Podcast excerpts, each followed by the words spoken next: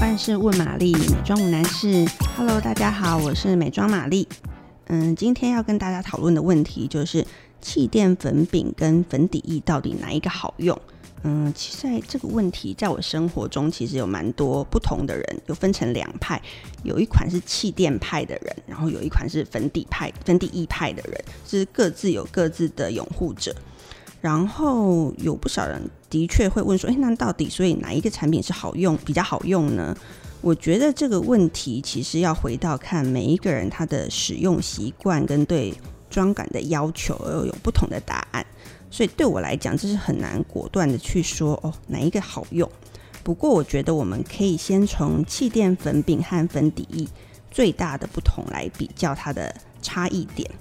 首先，粉底液顾名思义，因为它是液体嘛，所以它的含水量是比较高，然后流动性比较好。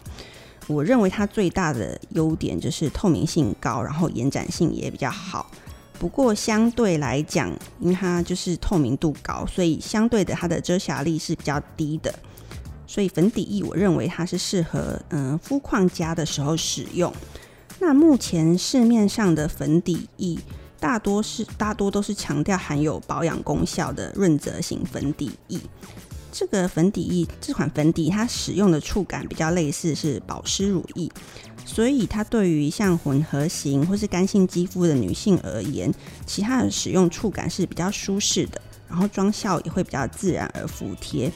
我认为粉底液它是一个最容易上手的粉底产品，然后会比较推荐给有一些彩妆新手来使用。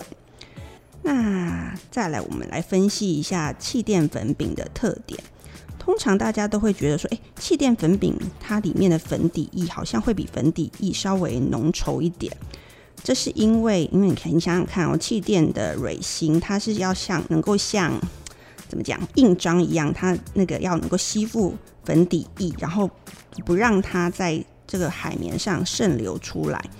所以其实它的、呃、粉底液的浓稠度的确是会稍微浓一点的。那不过即使如此，气垫粉底的粉底液一样，它的颗粒要够细致，就是即使它很浓稠，但是它的颗粒一定要细致，才有办法去抵挡住说一再补妆却又不会在脸上结块这件事情。所以其实我会觉得气垫粉饼虽然它是一个小小的产品，不过它里面其实有蛮多不容小觑的专利技术。那一般来说气垫粉饼啊，它会有一个专用的乳胶材质的粉扑，它的弹性又会比一般我们在用的海绵来得好，这也是为什么气垫粉饼它可以借由这种少量多次的弹压，让你的妆妆感会越弹压越透亮。这也是呃这阵子气垫粉粉粉饼它爆红的原因。所以如果你本身是一个喜欢带有水光感妆效的人，我觉得气垫其实是不错的选择。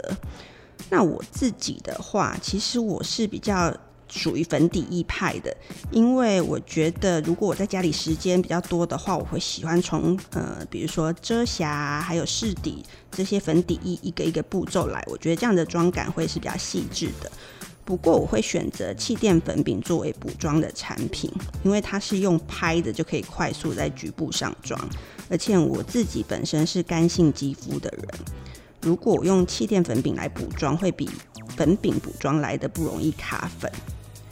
那这边我觉得也可以透露一个彩妆师的小小的秘技教学，就其实有一些人啊，他会先用粉底液打底，然后再针对你的 T 字部位或是两颊、苹果肌、下巴等部位，他再去轻拍前一色号的气垫作为提亮。这两种产品它在不同区域使用，其实就可以增加你的脸部立体层次感。所以我觉得并没有一定所谓的气垫粉饼好或者粉底液好，我觉得这个问题可以回归到你去怎么使用它。那希望以上这些解答可以对大家有帮助。如果大家有想要更多想要了解的问题，可以来留言，然后帮我们按五颗星，然后订阅。嗯，今天就先这样，大家下次见咯。